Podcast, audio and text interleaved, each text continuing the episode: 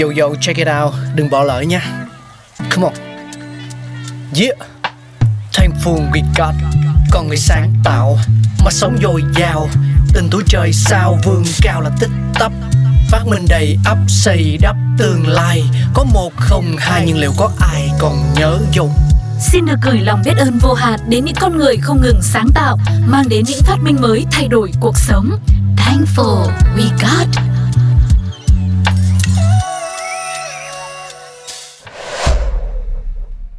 Xin chào mọi người đã quay trở lại với không gian khám phá những phát minh thú vị của loài người. Hôm nay hãy cùng cáo đến với bóng bay. Ngoài các hình tròn, ta cũng có thể bắt gặp và mua những quả bóng hình trái tim, hình ống, hình oval, những bóng bay hình động vật hay các nhân vật hoạt hình đáng yêu vẫn luôn giữ vị trí số 1 trên đường phố mỗi dịp lễ Tết.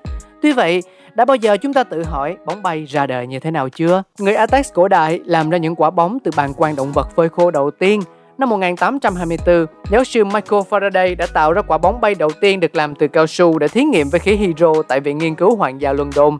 Các quả bóng bay cao su đầu tiên này được ghép từ hai miếng cao su tròn, sau đó được hơ qua lửa để có thể dính vào nhau. Một năm sau, Thomas Hancock đã bán bộ dụng cụ thổi bong bóng gồm ống thổi và cao su hòa tan dành cho trẻ em. Năm 1847, bóng bay bằng cao su lưu hóa được ông J.G. Ingram chế tạo ra. Loại bóng này được xem là hình mẫu của bóng bay ngày nay vì tính chất ổn định với thời tiết, không dính và rất bền. Đến giữa thế kỷ 20, ý tưởng sản xuất bóng bay với những hình dạng đặc biệt và sáng tạo hơn mới xuất hiện thay cho hình tròn cổ điển. Quy trình để sản xuất ra bóng bay cũng khá ấn tượng. Đầu tiên người ta dùng nhựa từ cây cao su, dung dịch có màu trắng sữa, trộn đều với thuốc nhuộm trong vòng 16 tiếng.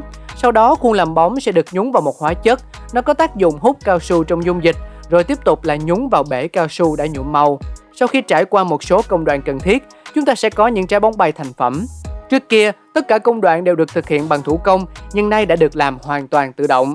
Đa phần khí bơm vào bóng bay là khí heli hoặc khí hydro. Đặc điểm của cả hai loại khí này là đều nhẹ hơn không khí, có nghĩa là khi cùng một thể tích so với không khí thì trọng lượng của hai loại khí này sẽ giúp cho những quả bóng có thể dễ dàng bay lên cao. Cụ thể hơn, khí heli là loại khí hiếm, được tìm thấy trong quang phổ mặt trời nhưng cực an toàn vì gần như không có tính hoạt động hóa học nào. Mặc dù khí này rất an toàn, đảm bảo cho người chơi không gặp nguy hiểm khi tiếp xúc, nhưng giá thành của nó lại khá cao, khiến cho nhiều người phải ngó lơ và dùng khí hydro để thay thế. Còn khí hydro thì sao? Đây là loại khí cực kỳ dễ cháy nổ, khá nguy hiểm. Chỉ cần một mồi lửa nhỏ cũng có thể khiến nó phát nổ và lan tỏa nhiệt rất nhanh. Bởi vì khí này có cấu trúc phân tử rất bé, chỉ cần tiếp xúc với bóng đèn hay khi gặp phải không khí nóng ra ngoài trời nắng là có thể đủ điều kiện kích hoạt phản ứng, khiến một trái bóng bay có thể nổ tung. Mặc dù khí hydro có giá thành rẻ hơn khí heli nhưng dễ cháy nổ và nguy hiểm. Do vậy, trong bơm bóng bay hay bơm kinh khí cầu, người ta thường dùng khí heli để tránh sự nguy hiểm cũng như cháy nổ do bóng bay. Và đó là những gì chúng ta có trong không gian khám phá những phát minh hôm nay. Hẹn gặp lại quý vị và các bạn trong những số phát sóng kỳ sau. Các bạn đang